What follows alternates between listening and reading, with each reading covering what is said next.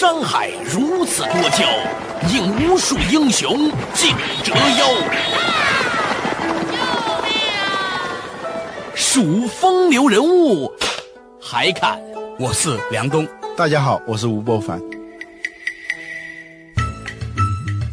照妖镜照不出的财经真相，翻斗云到不了的财富天地，一切尽在两个男人孕育五年，梁东吴伯凡帮你坐着打通经济生活任督二脉，东吴相对论。好戏马上开场。作者打通经济生活任督二脉，大家好，欢迎收听东吴相对论，我是梁东，对面的依然是二十一世纪商业评论主编吴伯凡，伯凡你好，大家好。呃，较早之前呢，我们聊到这个柯达啊，柯达呢其实不仅仅是发明了胶片，更重要的是它引入了一种创新的商业模式，就是它真正的利润不是卖相机，而是卖胶卷啊，刀片模式，刀片模式，吉列刀片也是一样的，是吧？真正的利润来自于那个刀片，是吧？包括啊很多打印机，它其实卖的是打印纸啊，或者是那个墨盒，甚至很多的汽车公司真正赚钱的是后来的维修啊、保险呢这一类的东西里面能挣到钱。对我们买任何一个商品的时候，我们往往只关注首付的这个成本，实际上呢，我们使用过程当中的总拥有成本是非常高的。对首付的这个成本往往只占这个总拥有成本当中的很少的一部分。就是换句话来说，很多人呐买得起马，未必真的养得起马，对吧？包括现在很多人买得起车，你未必停得起车的。中国总体上来说哈，停车费用还是便宜。嗯，为什么这样说呢？是因为你要对比整个中国的道路的那个量、中国人口量和这个汽车的拥堵量。所以张五常啊，曾经在香港呢，他有一个判断，他认为呢，买车是。贬值的，嗯买房子都不如买车位赚钱，所以当年张五常是买了很多车位，后来甚至呢引发了一系列的问题，咱们就不具体讨论了哈。但是到当年作为一个经济学家，他看到了这样一个情景。说回来，我们今天聊一聊另外一家公司的商业模式。我们觉得说，人类社会未来来说，一定有一个非常重要的行业是值得所有人，如果你有机会的话，都应该加入的，就是医疗行业。对，作为一家医药批发商，Cardinal Health 如何成为全球财富五十强？Cardinal 创造了怎样的商业模式？为什么 Cardinal 把自己的业务定义在关爱链上？企业如何超越客户显而易见的需求？Cardinal 为什么能成为医院的医院？欢迎收听《东吴相对论》，本期话题：关爱创造价值。如果是对各种行业进行评估，行业企业进行评估的话，我们就会把一些企业就分在四个象限里头。对行业风险高，企业风险也高，嗯是吧？行业风险低，企业风险高，等等，就分成四个象限。对，其中有一种行业呢，它是行业风险比较低啊，不会消失啊啊，因为有的行业，刚才我们说胶卷这种，它就消失了嘛。对啊，它行业风险呢是比较低的，企业风险也相对比较低。啊比如呢？比如医疗产业，它没有周期性哈。对你说现在周期金融海啸，你该生病还得得病是吧？对该去医院还得去医院。对，所以而且呢，它有区域性，对呃就就区域保护还很厉害。不是一个医院，你你总不能说老到别的地方去看病吧？对区域性是很明显的。对所以医院呢，它是旱涝保收的，在某种程度上。。对对对，今天我们要分析啊，有一家企业，它就属于医疗行业的一家企业，嗯，但是呢，它不是医院，也不是制药厂，也不是保险公司，它是这个医疗器械提供商与医院之间的一个批发商，这在整个产业链里头，它是很不利的地位。对因为上游的呢，它的生产它是技术密集型的，对是吧？它的那个信息跟它应该说是不对称的。对啊，它跟医院呢也是信息不对称的，它在跟医院的谈判当中也是处于弱势的。对因为它懂不了那么多嘛，是吧？所以在上游的呢不肯降价，下游的拼命给你砍价，在之间呢，你就在这个缝隙里头挣一点小小的利润，这就是做什么的呢？它就是一家医药和医疗器械批发商。这个公司叫什么名字？这个公司呢，它英文叫 Cardinal Health，、我们把它翻成基本健康啊或或者叫卡迪纳健康，我们就把它称为卡迪纳健康这家公司啊。我是零二年的时候注意到这家公司的，我在财富五百强里头看一个榜单的时候啊，我发现那前五十家啊，我都很熟悉这些这些公司，起码都听过啊。啊，但是有一家公司从来没看过，我就在零二年的时候从来没听说过，就这一家公司，然后我就去开始注意这家公司，嗯，然后查一查它的历史呢，很奇怪，他进入财富五百强的时间呢很短，他不是那种像呃什么皇家壳牌呀、什么那种花旗银行啊，啊，对，它很短，他从九五年开始进入财财富五百强。对，现在还在财富五百强里对面吗？对？，他四百九十几位，他啊最早进那个财富五百强，刚刚进入，后来几年之后，他就是好像九八年的时候，他就进到二百五十几名，嗯哼，然后到两千年的时候，他就进入到一百五十几名，到两千零二年的时候，他进入了前五十名。现在呢？在零六年的时候，他还是前五十名。由于前两年啊，啊那个石油公司啊，很多能源公司进到里头特别多，他有一两年不在这个五十强里头，但是他一直业绩是非常稳定的这么一家公司。这家公司，你刚才讲的这个所谓的健康医疗器械批发，它到底做什么？你能不能举个例子？因为我觉得可能很多人都觉得很陌生。这个其实我们中国也有很多这样的公司，批发医疗器械、批发药物啊，就这么一家公司。就是买完了之后再批发给医院。对对，它就是一个中介，说的不好听，它有一点像搬运公司。那这家公司怎么个特别法，令到它又能进入全球前五十强？而且呢，它不是一家全球性的公司，它绝大部分业务都是在美国本土，就这么一家公司。它零六年的排位呢是全美第十七名，全球第四十八名，就这家公司。这家卡迪娜啊，嗯卡迪娜公司对，你可以好好讲一讲，因为最近呢，我不是一直在关注这个医疗行业这个市场嘛，嗯啊，顺便取一下经，您说说看。这个公司呢，它之所以有这么快的成长，是跟它的那个商业模式有关。嗯，就简单的说，是它重新定义它的业务边界，重新定义它的业务内容。嗯，很多的同类的公司啊，都是在惨淡经营，是因为这些公司啊，它就好像是不言而喻的接受了这种行业的习俗和假设。啊，我就是干这个的嘛，我就是把那个从上游买了东西批发给医院，就这样一个过程。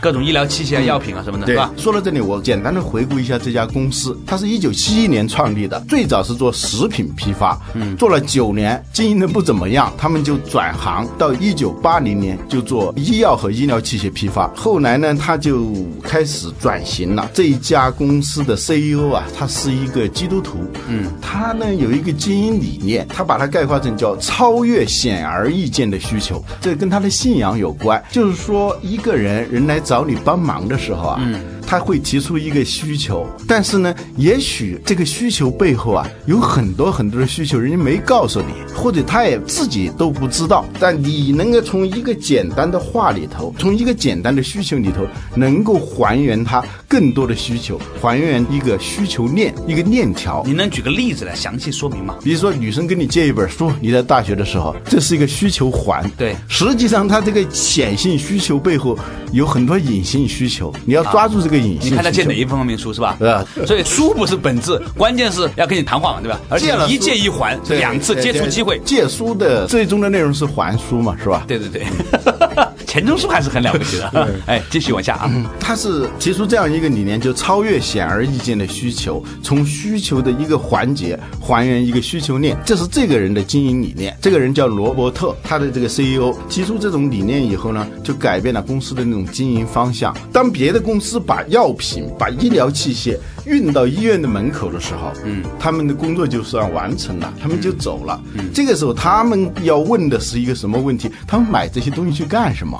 呃，这是一个很不值得问的显而易见的问题，但是呢，他就要问，就德鲁克说的，你一定要问自己三个问题：你到底是做什么的？你将来是做什么的？为了实现你将来要做的，你现在该做什么？每个企业都要问三个问题，对吧？他呢，就在从这个问题出发，他们买这些东西去干什么的？当然是救命的了，当然是治病的了。对但是问题在于，医院买了这些设备，买了这些医药以后，如果管理不善的话，那不是救人的工具，那是杀人的工具。对因为美国的管理非常严格的，如果医院出了个医疗事故的话，那个赔偿的额度那是很厉害的。嗯，所以医院呢，它由于我们刚才讲的，它是一个破产的可能性比较小，所以它管理呢不是那么完善。嗯，由于区域划开了，医院之间也不存在着什么很激烈的刚性的竞争，对对对，所以呢，他就什么都不愁，不愁顾客，不愁需求，也不用做营销，是吧？都是刚性需需求。我以为只有中国的医院这样，看来美国也一样。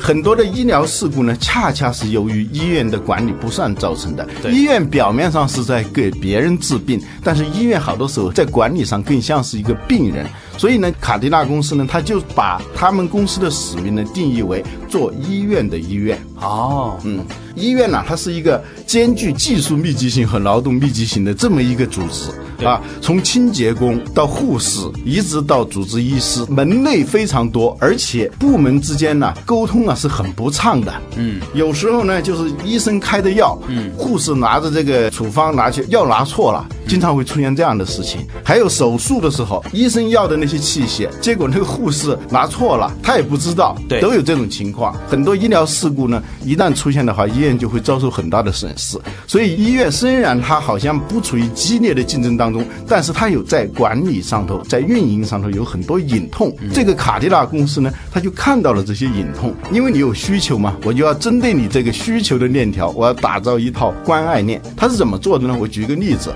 医生开处方的时候啊，他不太愿意让别的医生看见。对，因为他有自己的那些治疗方法嘛，是吧？他是封锁的，所以那个写的时候啊，中国也是这样，国外也是这样，写的非常的潦草。这个时候呢，护士拿着这个处方的时候，拿药经常会拿错的，看错的。据说美国的医疗事故有百分之四十都是因为拿药拿错而造成的。这个事情我小的时候就很好奇，为什么这个医生写的处方哈这么难看懂？原来是这个原因，就是不想让你看得特别明白不。想让你看明白。啊，所以呢，他就设计了一套什么样的系统呢？医生开完这个处方以后，有一个卡啊，就在那电脑上一划，对，然后呢，护士就拿着这个卡，就在那个取药的地方拿着这个卡一划，那个药都出来了，不可能出错的。如果出了错，查也很好查，因为有时候那个环节多了，你到时候真的出问题，你不知道问题出在哪儿。哦，啊，还有医院呢，是有时候一些药啊，他不知道哪些药够，哪些药不够，反正进了一大批嘛，用到后来发现药不够的时候啊，你再去订的话，那个医药公司给你送过来也是有一个时间周期的了。对如果这个时间差那么几个小时，那人命关天的事情。对你急需这种药，结果这种药不够了，怎么办？对所以呢，它整个系统里头，你每次取药的时候，自动的在这个数据在生成，就每一种药呢设定了一个红色警戒线，低于警戒线的时候，自动的它就把信息就发到卡迪拉公司。卡迪拉公司呢，在你还不知情的情况下就给你送过来了，这就叫关爱嘛。哦，嗯，这是一个很有意思的现象哈。嗯哎，稍微休息一下之后呢，我跟你分享一下我最近做的一个事情。Cardinal 如何从单纯的批发商转变成全行业的服务商？它在产业链的各环节提供了哪些引发惊喜的服务？为什么说 Cardinal 的经营实践是对传统市场份额魔咒的破解？如何扩大市场份额的厚度？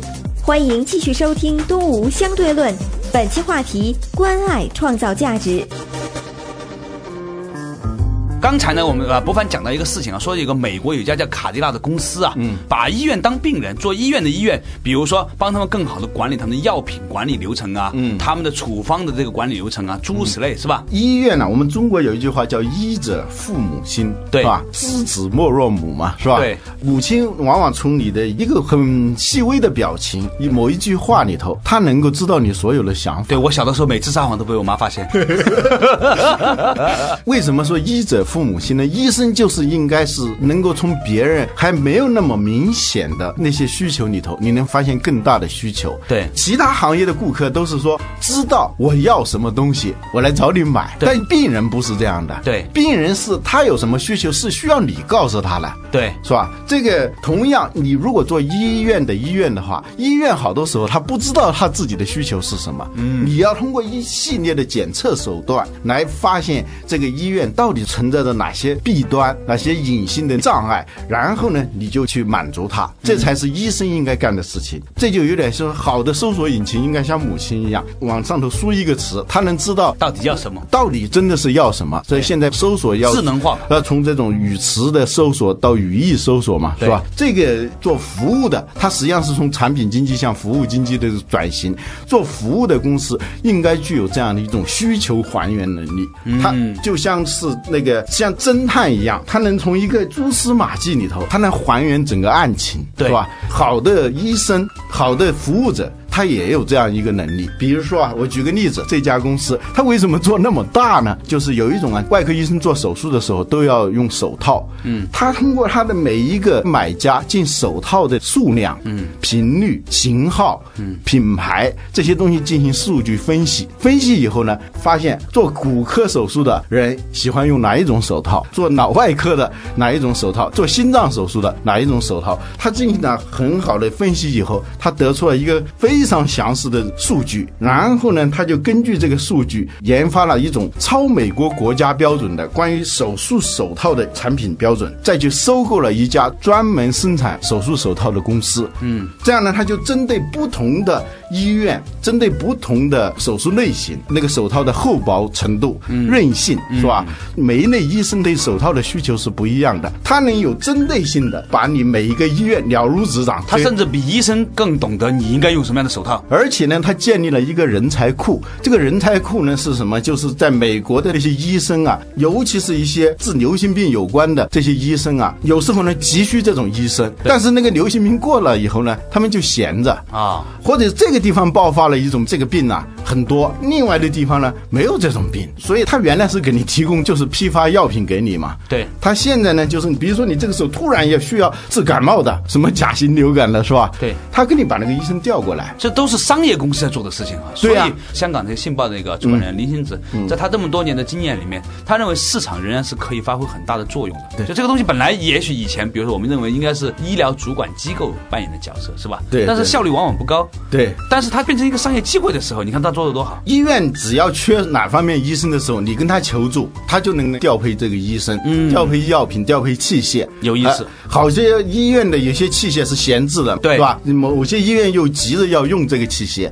租赁啊，什么用这种方式，他来跟你调配资源，这是他要做的哎，这很有意思，这个。啊。还有啊，有一种就是他生产了一种特殊的处理药品的水泵，就是美国的液态药管理是非常的严格的。嗯，那个液态药过期的液态药你又不能用，嗯，但是呢也不能直接倒到下水道里头，对这会污染环境，是吧？如果你倒了以后重罚，是吧？医院呢就很苦恼这个事儿，每年啊，他总会有一些药用不完的，又对过期的，对就是这种情况呢，他们像卡迪拉公司就买一种比较厚的一种塑料袋，很大的那种塑料袋，就把这些液态药品啊就灌到里头啊，然后把它密封埋在一个地方，等它多少年失效了，它就不会产生污染污染。这个呢很麻烦，其实，但是呢医院一直是在这么做了，这是个隐痛。我说我在想，我们作为一般的市民，我们都不知道在我们脚底下到底被埋了些什么东西。按道理说，中国这些药也应该这样处理的嘛，对不对？那它就到江河湖海里面了吗？有可能可怕，有可能到了 了，更可怕。真的，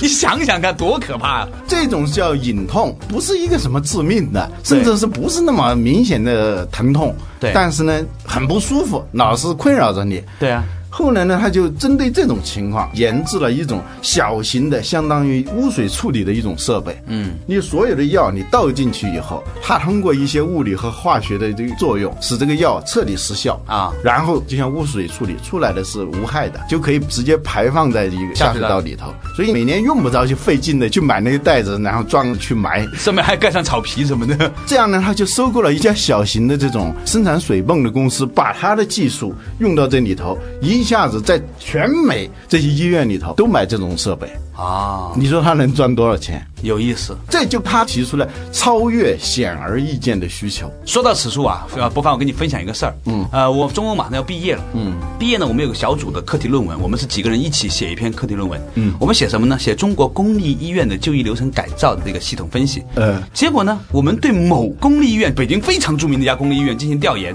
发现一个病人平均在这个医院里面要等候六个小时，才能看到六分钟的病。医院也很烦恼，因为医生忙得要死，收入其实也不是很高，起码从账面上来说不是很高，而且呢，管理也很痛苦。嗯，比如说可以看到一些病人进来，他化验了之后，他不知道在哪里拿化验单，然后拿了化验之后，他又要跑到哪里去取药，其实这是一个科室的分配啊，很不科学，以至于呢，很多病人呢就乌泱乌泱的在整个医院里面到处跑来跑去。嗯，经过分析之后呢，我们发现其实中国绝大部分的医院呢都存在着一个整个就医流程上的一个改造的一个需求。嗯，所以呢，我们当时提出了一个方案，还觉得挺挺先进的。嗯，后来呢，我们总觉得这个事儿不应该只有中国才发生啊。嗯，哎，恰好我碰见了一个人，这个人呢是一家挪威的公司的人，他告诉我说，他们在美国和欧洲啊，把整个的就医流程变成了一个产品，然后呢做一个资格认证，对每一间医院整个的就医流程的每一个环节，从一个病人进来等候到收药等等的每一个质量控制呢，都变成了一个非常精准的一个步骤，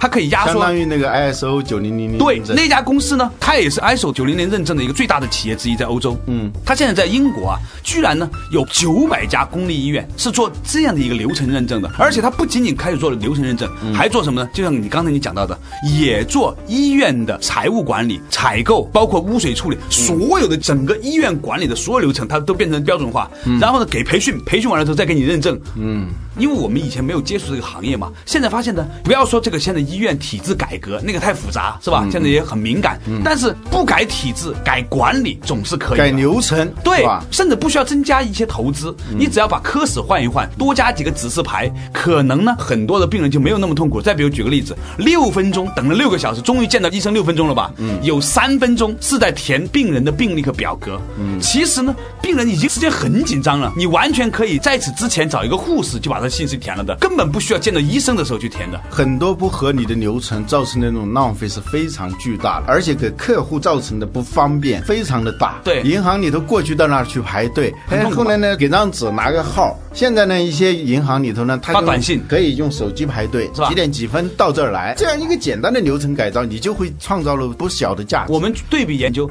发现，泰国有一家医院，它居然把银行啊设到了这个就诊室旁边，这样很多人呢是同时拿两个号等，哦，你知道吗？因为很多人排银行也是排的很痛苦嘛，办个手续啊什么的，尤其是很多银行现在分级管理，一般的没有钱的人呢就排很长很长的队，所以呢他就把这些东西设在一起，相关需求嘛，你就一个上午就把两件事儿给办了。对，这个卡迪娜，它实际上也是一个对相关需求的发现，只不过它搞得更系统了，它是变成一个需求链。医院里头，一方面它的流程有问题，它的管理有问题，它帮助它去改造；还有一些隐痛，它帮助它去消除。比如说，还有一个隐痛，这也是它的一个创新。就美国的医院呢，开了这个处方药以后，很多人呢，他是到药店里去取药，嗯，他把这个钱给药店以后呢，药店转账过来，差不多就一个星期、两个星期，医院等于是这个钱啊。被占用嘛都？被占用啊！一个医院每年就有大量的这个资金是被占用的。后来呢，他就设立了一套 IT 系统，就把药店、保险公司、医院之间是贯通的。然后呢，你一旦是在药店里头付费，它自动通过这个系统，钱就划到医院的账上来了。由保险公司划到医院的。对对对，以前没人干过这个事情啊，所以呢，他是无微不至，总是在发现你的那些痛苦、隐痛，还有你存在的你自己都没有意识到的那些问题，他帮助你去解决。你给我讲这个事情啊，让我产生了很强烈的沮丧感。嗯，我一直以为我们做完这个课题之后啊，发现了一个巨大的商业市场。我现在正在找人家去做这个事儿。中国现在没有像卡迪拉这样的公司，真的，因为我们在做这个公立医院这个流程改造的时候呢，发现几乎所有的中国医院都有同样的这种需求，而且呢，利国利民。所以呢，我们在准备做这个事情，我们还说哎这个是一个商业秘密，我们要去做什么？那你讲三年就发现了。太阳底下无新鲜事，你不能因为你不知道，你就以为你有创新。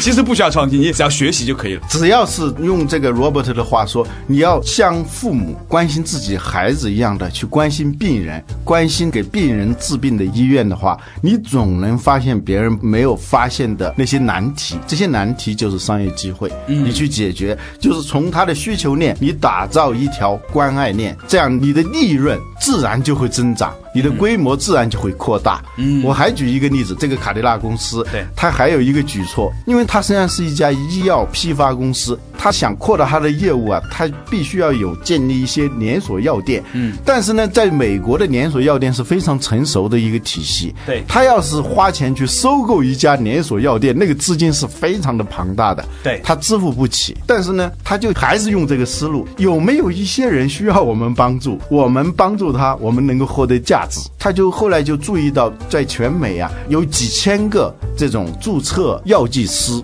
他他们已经是获得了这个资格，但是只能给别人去打工，因为他没有资本，他不能去开药店，而且他只懂药剂，不懂管理。不懂经营，所以呢，他就看中了这几千个人，然后就给他们去投资。从选址，因为选址是一门很专业的大的学问，怎么来选址，他懂啊。嗯，他帮助你去选址，给你资金，当然他要控股了。对，你也出一点钱，他出大头，然后呢，给你提供管理工具支持，各种各样的那个管理系统，还有不用说你的那个产品，他自然给你提供了。他本身就是卖药的嘛。天哪，老一下子在美国就建立了一。一个有四千个分店的小药房的连锁药店，太可怕了，老吴。我昨天才完成了一份商业计划，就是做连锁中药店的一个计划。哇，就是把中国的这些闲散的药剂师和中医师，给他们提供管理平台、客户支持平台啊，药品批送平台。因为呢，现在整个中国呢，医疗体制改革要让小型诊所和小型的药店进社区，这是整个国家政策。所以我们刚刚完成这个事情，刚刚跟投资者谈完，你今天就讲这个事情了。所以我还真不知道你在干这个事情，所以是缘分啊。重点，重点在于一句话：心念一闪，震动十方。你在做为人民服务的事情啊，每一个人都来帮助我们。这从这个卡迪娜这家公司的经营实践里头，你发现一个很有趣的现象：很多公司啊，在竞争的时候啊，都是去争什么市场份额。我要把这整个蛋糕里头切下来更大的一块蛋糕，嗯，是吧？讲的实际上是面积。而卡迪娜呢，它不去跟你去争那个面积，它争的是厚度，蛋糕的厚度，就是我们过去说的从市场份额到钱包份额的这个转变。过去呢，我是在所有的客户当中啊，我就尽可能争更多的客户。他现在不是，他要从一个客户钱包里头，过去挣的是十块钱，现在我挣的是一百块钱，相当于争取了十个顾客。这就是一个经营观念的转变。所以呢，一个公司要做得好，第一个真的是需要为客户创造价值，要有医者父母心的这种情怀。用刘立宏老师的话来说，良心呐，就是娘的心，良心就是娘的心。嗯。第二呢，你要通过对客客户需求的深切的体察，然后发现一种别人看不到的商业模式，嗯，把你的资源和能力的效用最大化。第三个就是要从市场份额。转向钱包份额非常好，非常有价值和意义的。说不定今天的这一个谈话呀，你会改变很多人的事业生涯。说不定很多人今天想起来这个事情，就就投入到这个领域了。我也特别希望整个中国医疗体制改革的春风啊，吹遍之后呢，相信未来十年这是最重要的一个产业金矿。好了，感谢大家收听今天的东吴相对论，谢谢博凡，再见。